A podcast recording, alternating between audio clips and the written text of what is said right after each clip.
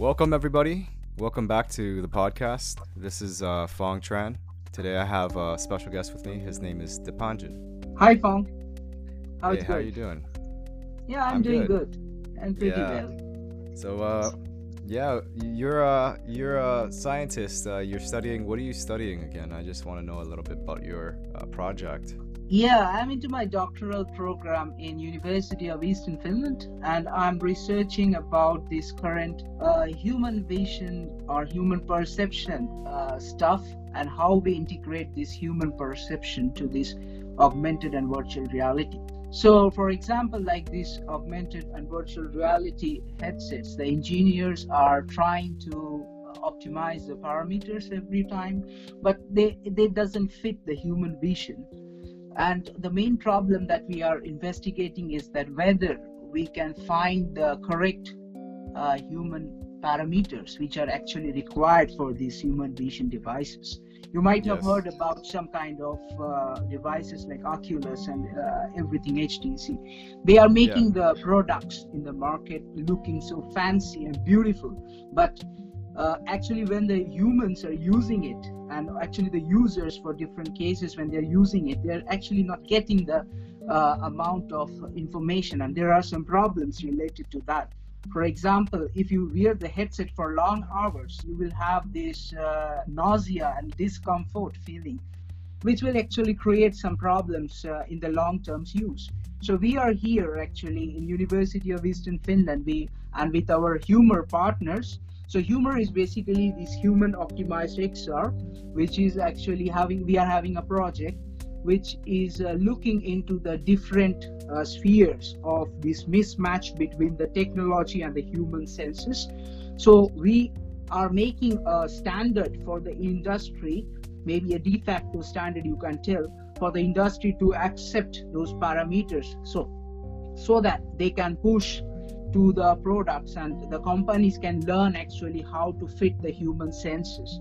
Uh, or Yes. make a match between the human senses and the and the computer vision devices.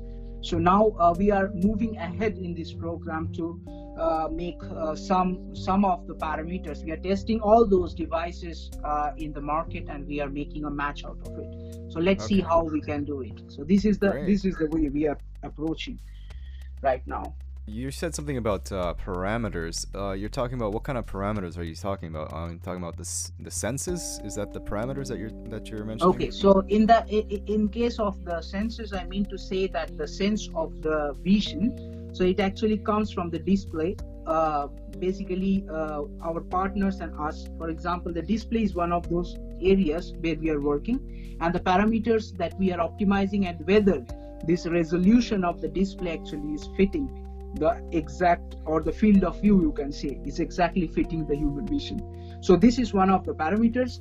And our other partners and in helsinki we have psychology team who is looking into the cyber sickness side and quality of experience. This quality of experience is quite important in the sense that uh, if you if you don't have or if you don't know about this quality of experience by different users then uh, it's difficult to predict those parameters. So it can be in the form of the display, or it might be in the form of the interaction uh, inside uh, of using those devices. So the quality of experience you're talking about. Um, so these uh, VR headsets, right? They're right now. What's what are the maximum resolutions that they could display? Actually, in the market, we have seen uh, some maximum resolution, but but still there are trade-offs between what you are talking about.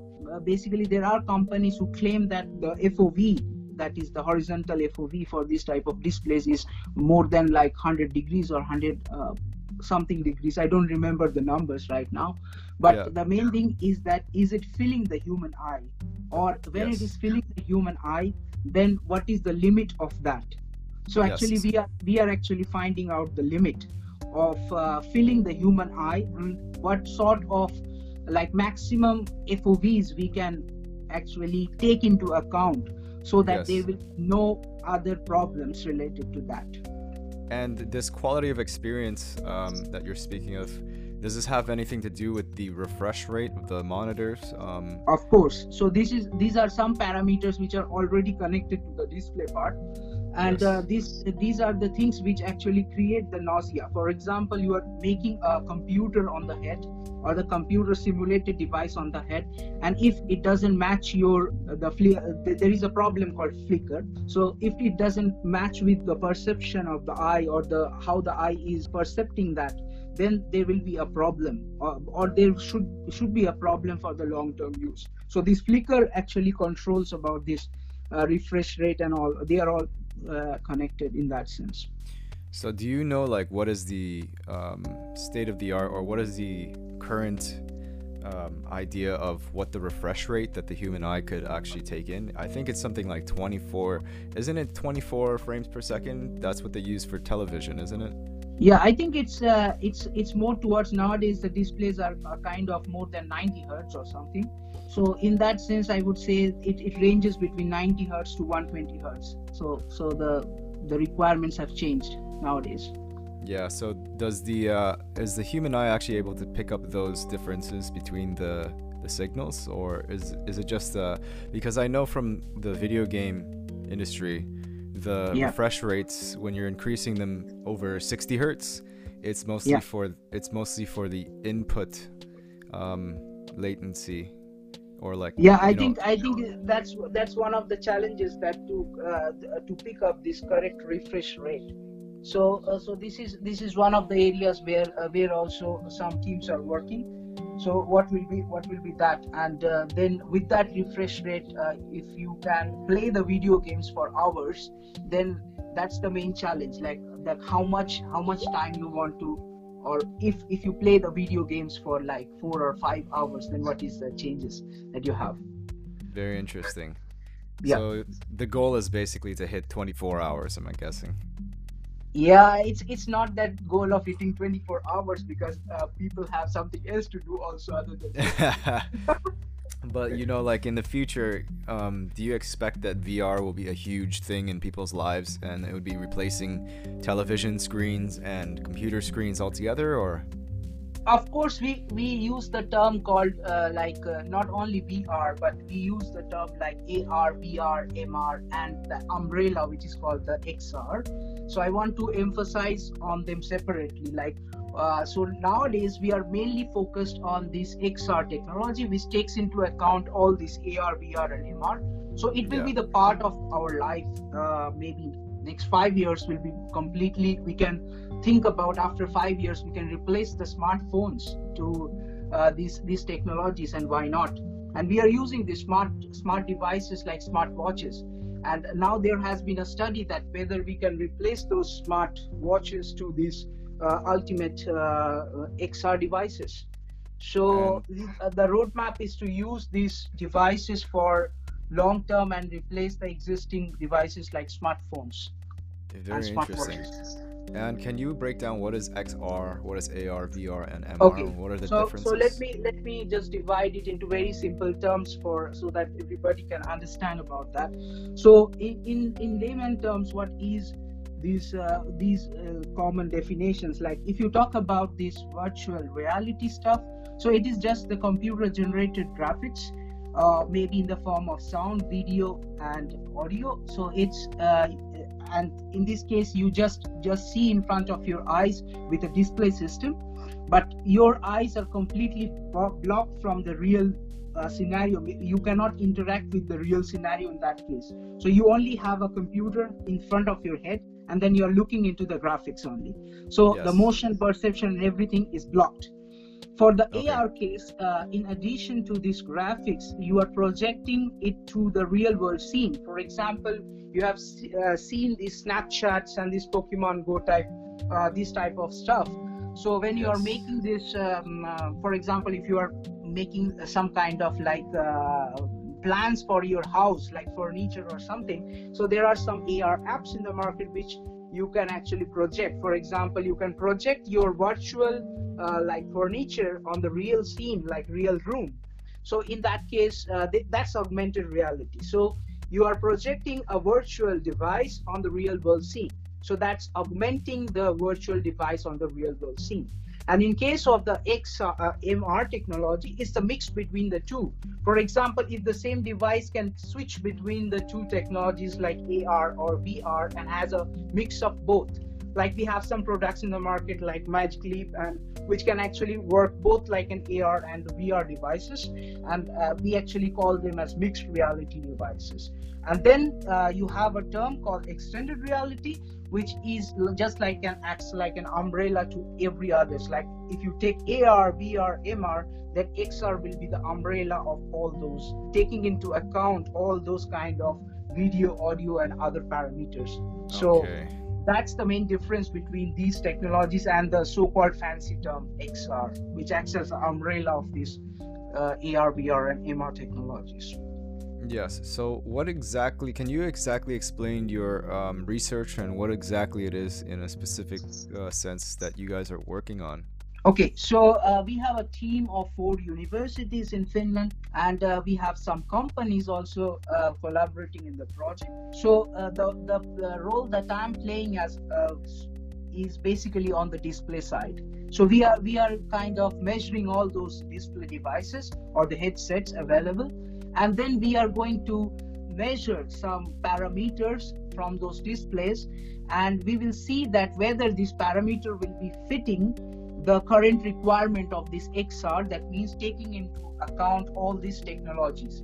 And then we will also have some user cases. Like for example uh, if the display is comfortable to read this is one of the parameters. And then we will take another parameters like for example if uh, some worker is working in the factories, then is it possible that he can read the instructions carefully in the comfortable manner? And uh, uh for example, using uh, Microsoft HoloLens or something. So, uh, what are the other other parameters that he should need to work in the factory environment? So, different use cases we are looking through. So, what are some of the parameters? Some are like safety, comfortability, uh, long-term usability, uh, yeah and and and other stuffs are like what is the what should be the uh, like uh, resolution? Resolution is the main key and the parameters like mtf so mtf is the modulation transfer function of any device. So by by looking at the mtf data you can actually uh, see or you can actually predict that uh, many other parameters derive from that do you guys have any uh, solutions to what are the resolutions that the human eye is capable of taking in right now? We are preparing uh, for some models, and then we already have some data that uh, maybe maybe the main thing, uh, main issues here is the modeling of the human eye, which is very it's a it's a time-taking thing, and we have some uh, ideas that whether if we have to fit that into human vision, that what are the display parameters we should take. So right now the industry standard is about 4K, I would say. Um, yeah, kind of, uh, and then it's going to 8K and 16K as well. Do you think that the eye is capable of taking in those uh, resolutions, like 16K resolutions, at such a short distance? And would it make any difference? What do you think? That remains to be seen. I cannot say anything right now but but it will be a problem to integrate those resolutions in the human eye so that that is the challenge that i think uh, we, we will see and practically speaking i uh, i have no idea right now without investigating that what will be the challenges okay. so we will we will completely cannot say right now that whether they will be integrated or in what sense but i think uh, later on we will see some sort of uh, improvements in the displays.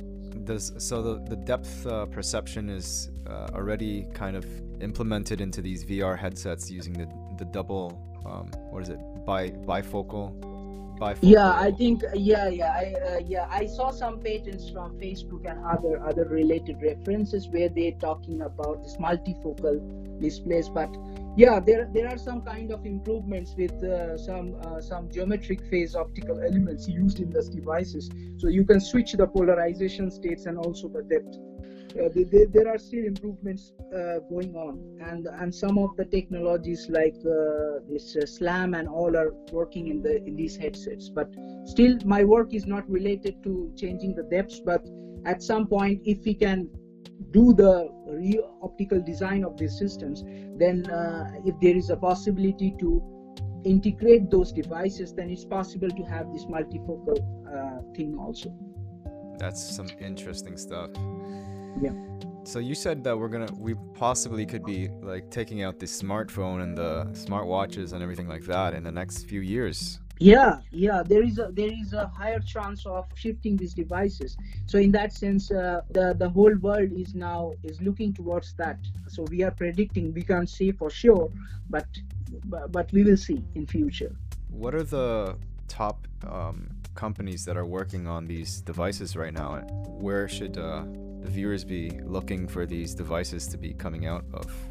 Yeah, I think I would rather uh, say that all the tech giants like Facebook, Google, and uh, other companies are trying, and also the Finnish startup companies are, and some some OEM companies and startup companies are actually trying to make these uh, products for these type of headsets. So so we have a lot of boom in Finland actually to push this uh, AR market up to a very more flourished market in, in, in technology. So we are actually trying to push our startups to up to a high level so that they can compete with the tech giants as well. And uh, but there are big names in the in the industry right now. So what are you, what are your thoughts about the uses of VR and what what are the do you have any ideas of what future uses for VR that are exciting and interesting in the next 5 years? I think uh, about the technology terms use uh, everything will be shifted to like more kind of uh, standalone devices with uh, all those uh, properties integrated to it. It's, it's not going to be only VR, but it's the amalgam of all things. Like you yes. can call it like an XR. I so think... I would say that uh, I, I would leave to my other peers also like there should be one standalone device that can control everything. Like it can switch between the modes and e- eventually here the one of the best things is the now the which are coming the two terms is like haptics the use of haptics and interacting with the devices. It's it's it's now possible with the te- with this type of haptic technology that's also coming in. So people are using those gloves but in future i can see that there will be some pastable like uh, skin electronics which can actually have those interactions. So we, we actually can interact with the virtual object. We can feel the texture of those and then we can eventually communicate through those devices. And uh, maybe in future i don't know maybe they can be used for temperature monitoring or maybe daily activities maybe emails. So there are separate separate voice guidance. So sound is also playing a beautiful role in sensing those environments. And who knows about these uh, training facilities, uh, they might be converted finally to these XR environments because um, you can remotely train more than 100, uh, 200 people at one time. But the yeah. main problem there is the use of these GPUs, and uh, it's limited by the use of these uh, storages. But uh, who knows if you have a company and if you want to train 100 people at the same time, uh, sitting remotely somewhere it's possible through this technology. And who knows uh, in the near future you can also control your uh, labs uh, working from canada in finland. Wow. So and we have a, uh, we, we also have these smart lab solutions by professor Pasi Vahimaa who is actually working here in university of eastern finland. So he has developed his own lab smart lab. And his concept is like uh, we can control the lab from our office space. So in future, you never know that we can control that.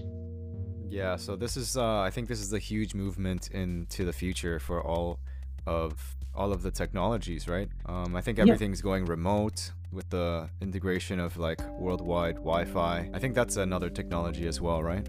Yes, so to support this this type of XR in the future, there also talks about uh, this 6G and involvement of the 6G technologies. And we have also heard in the news about the China launching the 6G satellite. So 6G. Uh, yes. So in the news, there has been also that they have used this 6G technology for launching the satellites to the space. What are the improvements of 6G over 5G? Yeah i think it's uh, it's always this uh, band bandwidth of the spectrums that uh, that that is one of the things. Uh, of course uh, there are i don't know much about 6g but still there has been research in the university of oulu in finland. So we are all on the same platform. So to integrate all this 6g and this ar and vr it's it's quite challenging but for the near future i will say that all these technologies will come into play in one platform wow. So it's a kind of interesting thing for the next generation uh, devices and the next generation uh, stuff that's coming in. Next. Yeah. And you said something about haptics. Um, you said pastable yes. pastable electronic and skin what is it skin electronics? Yeah it, it's, it's it's some sort of uh, sensors that are fixed to your joints of the fingers and then you are moving your fingers uh, in the space so that will calculate the shift of your joints. And then you will be able to uh, paste this type of uh, skins on the tips of your hand so that you can uh, actually generate some kind of feedback to the sensors. And then you can also integrate that to the AR and VR technology.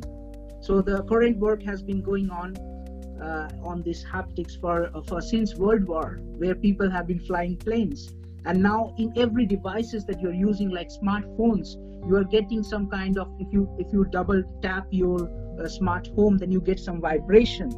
Uh, in, in, some kind of smartphones like apple you have a haptic engine that's actually worked with this haptic technology. And and in in in every other devices you receive some kind of resistance or feedback then that's that's the use of the haptics. So we are using every day the haptics but without realizing it. Wow.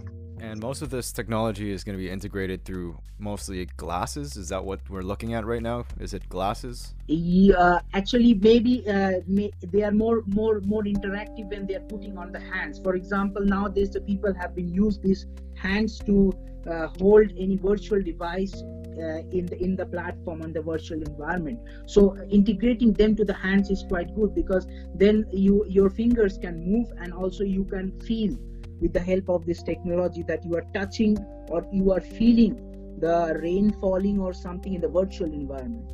So basically the hands are, and, and and in some sorts maybe the displays also because uh, you are touching the displays and basically the sense of the haptics comes from this tactile sensation and the touch that you are receiving uh, when you are touching the smart devices. And ev- eventually you can interact with the device and you can construct your own virtual world and then you can try haptics and VR and AR headsets to uh, take uh, participation or interact in the virtual world keeping the mind that you are in the real world doing something else.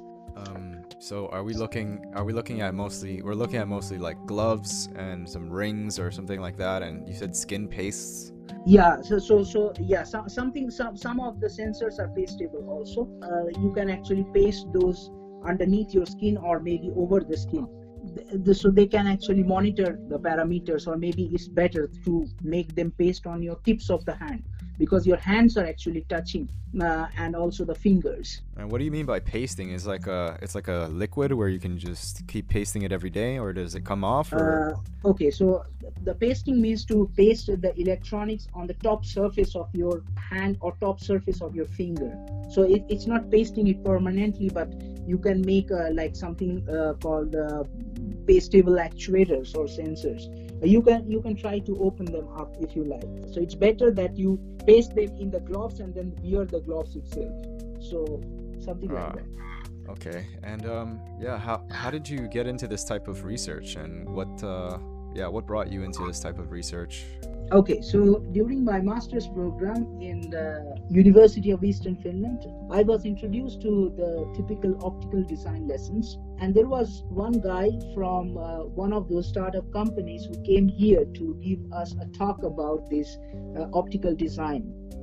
And then uh, he introduced us okay, there is an interesting topic to work on that uh, people are using this AR devices. So would you like to work and uh, improve the efficiency of those devices? And I said, why not? And then I started uh, doing my master's thesis on this topic and uh, try to mm, make a knowledge of, of this technology. So I, I designed my AR system, which actually means that I made a high efficiency light engine for these AR projectors or devices. So in that sense, uh, it was challenging for me to get into the area of this uh, augmented reality stuff from the beginning of my, uh, like end of my master's and getting into the research. So I, I have done the related research in AR, high efficiency engine manufacturing design, and then I have jumped into another field of like making the displays uh, for smartphones, and then I'm switching off again to this these interesting human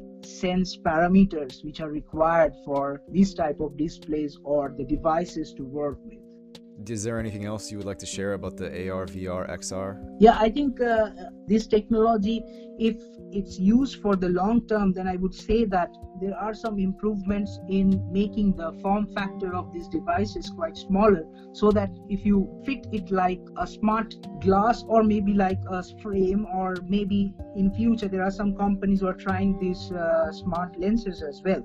So the miniaturization will be the goal of this technology and. Uh, the uh, next thing will be to make these devices fit for human vision and and understanding the psychology of human senses to integrate with those. And engineers actually should understand about these uh, senses. That's the main yeah. goal of the idea of my project currently. Because engineers they try to optimize the parameters without understanding the human uh, parameters which are actually required so, in that sense, we are working with a team of psychology, we are working with a team of computing, and me myself, as an optical engineer or optical designer, you will say, is integrating with all of those people or collaborating with all of those people to make the change. Wow. And um, what are the psychological um, limits, and what do you know any of the psychological um, parameters that needs to be washed out for? Um, what do you mean? And what do you mean by psychology? Yeah to me uh, to me the psychology means uh, to understand about some kind of FOV the field of view related stuff. Like for ah. example i mean to specify the cognitive science behind it rather than uh, to make the optical science. So the cognitive science is the science of perception. For example what kind of effects that is have on some parts of our brain. So to me uh, to understand from the psychology is that maybe neuroscience is the best term to describe about the understanding of this cognitive science. So to me to understand about this cognitive science is one of those parts that uh, we should also learn from those neuroscientists uh, who are working uh, in this team. So in that sense we are actually understanding the behavioral sciences uh, and the uh, and the kind of changes that we will have after fitting those devices on the head. So for example some kind of psychological changes might happen in different users. So for that we have to actually look into these uh, several parameters like ssqs which are these simulator sickness questionnaires. So for that we need to uh, actually see or discuss these things with number of users and then we have to actively participate the psychology and the behavioral science.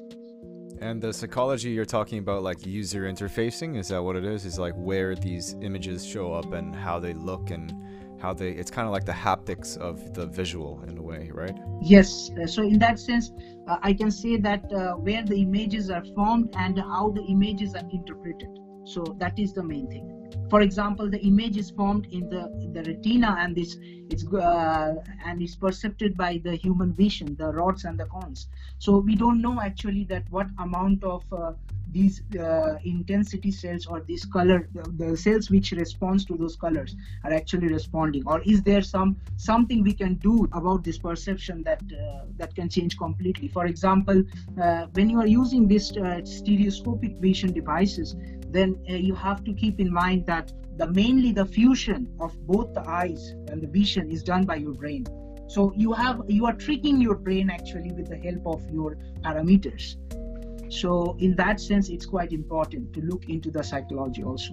All right and um, how is it that you guys are going to commercialize these products? Yeah, I think uh, for the commercialization, we can actually push the parameters to the industry and make make like a document that the industry people can go through. So all of this research will be um, provided free to anyone that wants to use it. Is that how it goes? Uh, it, de- it it totally depends that if the, the the participating partners decide to do that as an uh, open open de facto standard then it goes to the, the, those companies who are actually manufacturing it and it depends on them they will release uh, that and okay. and, and uh, to whom so we are only the researching about the parameters but it totally depends on the companies and and the participating partners do you want to go a little bit about um, your background who you are and how you got into physics in the first place and then how you got into you know school uh, okay. doing this research?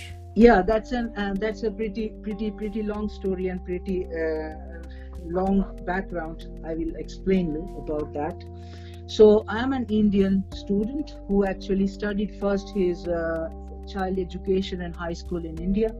After my high school, I was quite interested in those uh, electronic stuff, uh, and then I completed my Bachelor of Science in Electronics. And then I um, I was thinking that whether to go for the masters or doing something else or do something deep in the electronics as well. Then suddenly during my lectures in physics, uh, basic physics in bachelor's of science i understood that uh, okay there is an interesting branch of science that's coming up that's optics and optoelectronics why not to take uh, another bachelor's degree and understand the basics of that? Yeah. uh, so i, I kept uh, kept my path on that. And then uh, i completed another bachelor's in optics and optoelectronics which actually paved me a path to apply for an international master's program in university of eastern finland. And then uh, i was selected as a master student here and it was it, it was pretty amazing for me to uh, have a journey from a third world country to a first world country where the people are actively uh, participating in the research activities. There is a kind of difference between the two. So for me the the thing that was important so my vision was first uh, to come to this uh, this physics when i was studying this uh, optics and optoelectronics. And later I, I saw that the whole world is blind without a subject called photonics. Because the, the photonics is uh, basically the science of light uh, and the photons. But uh, we also need to understand about this light matter interaction that happens because of those photons and different kind of materials. So in, in that sense uh, this gave me a path to step into uh, this uh, beautiful uh, part of the physics and that's photonics. And then i continued my vision towards the completion of my master's degree. And the master's program here in europe are so diverse and so engaging that they also allow you to do many stuffs or try many interesting topics together. And i think i met fong in DESY in uh, summer 2017 and we were in the joint summer program and yes, we, we, were, uh, actually uh, i met fong in one parties. And then we, we, started interacting about uh, science and everything. So we had a daily life in DESY also oh, you yeah. guys actually made me so much like uh, interesting and uh, uh, and to talk about both science and uh, and the living together was kind of interesting with you guys. So actually yeah. i learned learned more about uh, the insights of the physics when i was in DESY in the detector group though i work with the electronic stuff and as i have the uh, background of electronics. But but it was a mix of all. And i I, I, am really thankful for my DESY friends and, and, and all those who actually gave me an idea. And because of this, this podcast is happening that now Fong is trying to integrate all those people in his podcast. So it's it's kind of interesting in that sense. Yeah, for sure. And because like I think that everybody has their own kind of uh, their own paths and their own um, their own their own things that they're working on, right? And everybody's interesting and working on these crazy projects that really the general public doesn't really have access to this kind of information. And I just found exactly. that yeah, I just exactly. found that kind of gap in the in what people know and what people are doing. So here we are from DESY yeah, I to. Think, I think you are doing a great job to integrate scientists or integrate uh, software developers, engineers, or whoever there are. There might be some persons from the literature and maybe from other fields as well uh, in future. Who knows? But, yes, but, sure. but but you are you are really doing great uh, job, and I would like to thank Fong Tran for opening up this channel and uh, giving me an opportunity to speak about uh, beautiful beautiful part of the science that that we are doing. So thank you, Phong, yes. for your beautiful invitation. Yes, of course. Thank you for being part of it. I kind of want to get a little bit actually more into the what your ideas are of the futures of these technologies. Is that okay? Yeah, I think um, I think this te- these technologies are uh, I think they are quite interrelated. I would say that they, they are quite integrated in the sense that each and every technology that uh, the current generation is doing, I think that that's uh, uh that's a part of our life, and uh, I think this this will carry on. Like for example, nowadays I'm hearing about integrating this artificial intelligence and super intelligence terms uh, yes. in, in, in such devices also and that's kind of interesting thing and that will move on from here. Who knows for next 10 years we will be all uh, using the uh, devices with this uh, technology. And eventually the cameras that we are using right now is having this ai technology. You will you are able to sense those or scan those devices uh, in, the, in the same way you are using some kind of uh, data sciences. That's also very important. So you are playing with the data different data and then you are doing this machine learning deep learning and all those stuff and integrating the technology. So i think these technologies will uh, will be kind of like in the plateau position for a long time. What are your thoughts on technologies like neuralink where they're actually implementing it straight into your body um, do you think that ar and vr are going to go in that direction as well? Uh, i i don't think so. Right now we are in a plan to do that. But uh, who knows if they are converting it to only a lens rather than using spectacles. So i'm wondering that in future that there will be no such thing called glasses but maybe lenses or maybe integrated human devices like you said about this neuralink because the kind of audio that the, these devices were set it can be also done by linking those with the different kinds of uh, like hearing aids uh, integrated to the inner part of the ear. So who knows? I think that this uh, this miniaturization will uh, make a path but uh, right now in next five years i don't think they will completely replace but there is a chance in the future that everything will be integrated to the, the body itself like human brain or something. Do you think that there's a problem with that? Um, of course there will be like, a problem because whenever you are integrating with the, any foreign objects in the human body that's that will create some kind of uh, like they are foreign bodies in the in the in the, human system. So they will uh, how how they will be perceived or how they will be accepted is is the is the challenging thing. Yeah um, do you think there's any like moral kind of uh, problems with that? Uh, like the morality of these foreign objects? I know that a lot of people are kind of scared to put these objects into their body and the general public is not really willing or they're kind of scared to accept these things um, in their lives i would say. Yeah i think i think that's that's a good question actually because because actually people uh, don't try to uh, take a technology that will be harmful for their bodies. But uh, if that body can uh, if that uh, like device can get some approval from the medical fields then why not? So people can try. If someone is like getting deaf and if this neuralink can uh, make their like hearing properly then why not if it's accepted or if it's made to the public that it's approved medically approved device then then i think there is a chance to getting it accepted to the normal public but but yeah there is a chance that people can get scared of course what about privacy issues with um, all these haptics and reading your body signatures? Are there any problems with privacy? I feel like the, there are going to be huge um, problems with privacy, such as you know reading all of your signatures, right? Uh, it depends. It depends. Then, uh, then the device had to be made like a biometric proof or something in the near future. Like uh, it's okay that they are using your uh, eye tracking or something which is integrated to this device as well. So eye tracking is one of those parts that I uh, didn't mention during my talk because I was focused to something else. So eye tracking is one of the things that that uh, gives you a signature of, of, of your body. So for example, they can scan your retina or something. Then then I think the privacy can also be locked in some sense. But uh, still nowadays the devices they don't have these capabilities to do that. But uh, yeah. in near future maybe. Kind of like how like the smartphones right now are capturing fingerprint information, but they're not really easy to access as like let's say a hacker would want to take your fingerprint. Yeah, yeah, yeah. That's agreeable, but I don't know much about this uh, this privacy stuff, so I have to really look into this. But but it's quite interesting to look into the privacy stuff because uh, there are hundreds of users, and then if your if your personal data gets access over the internet, then it's it's not good. For sure.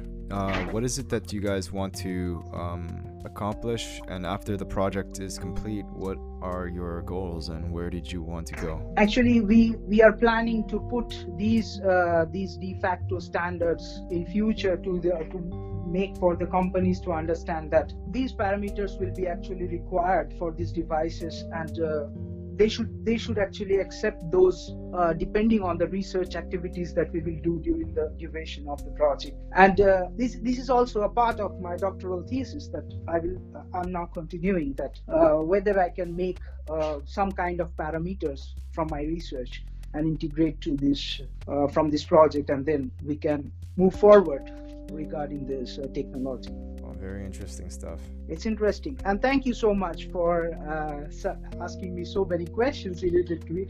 Though I'm still learning. Yeah, for sure. Like uh, I think everybody uh, is always learning.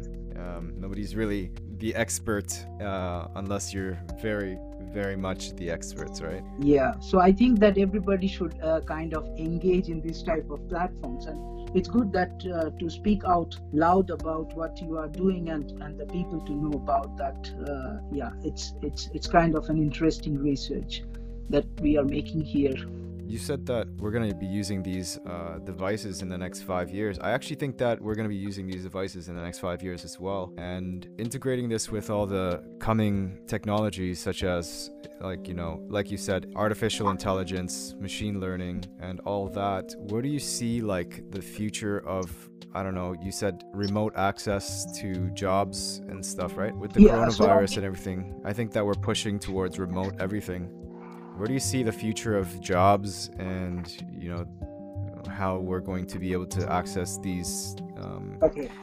yeah yeah that's an that, that's an interesting part of the question because uh, for example nowadays the companies the tech giants are actually recruiting people from remotely also.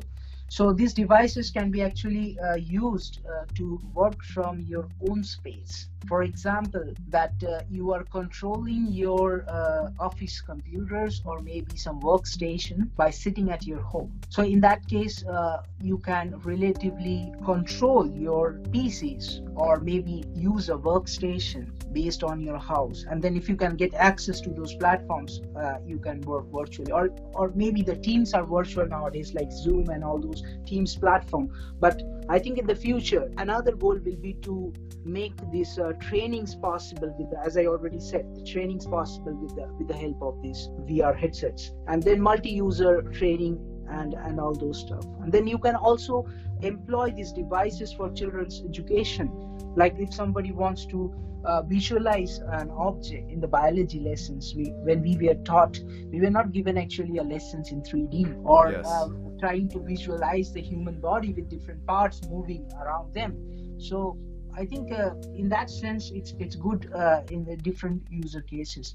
And then who knows if you if some technicians wants to uh, he was uh, he was so busy that he wants to come to the spot and if somebody else is using that uh, technology and uh, making it integrated in the in the form that he can actually uh, make a video call and then he can actually access that place uh, remotely by using this technology. And then he knows that the technician don't knows which which buttons to choose then the the, the, the other person can guide him through that. So in that sense it's uh, yeah. it's quite benefited uh, to the scientific community do you think that uh, that these technologies are going to be used in like all of education in the future? Um, yeah, why not? Because I think uh, in, in in case of the medical schools also, in case of the normal schools also, eventually in India I started seeing that in schools the, the all the lessons are given in AR nowadays. So that was quite interesting to see that the people were engaging with those uh, devices themselves. So the future of education or future of the training can be called into this in, in this technology. This is um this is I think one of the most exciting technologies of our decade, um, other than maybe AI and some other you know. And uh, if you follow this Gartner hype cycle, it shows that between 2020 and 2030, uh, this will take a plateau level, like plateau curve of the, these technologies like AI, deep learning, machine learning, IoTs, and 6G and AR, VR, MR. So th- these all are the, on the same channel. So it's quite important to understand that next decade will be the decade of all these. And thank you so much. I think that's um I think this is uh, enough. Do you have anything else that you want to talk about or No, I think I think that was that was all I have to say about uh, for now. Uh, okay. It's okay and, and thank you yeah thank you fong for giving me this opportunity. Thank you. No problem. Thank you so much. Bye.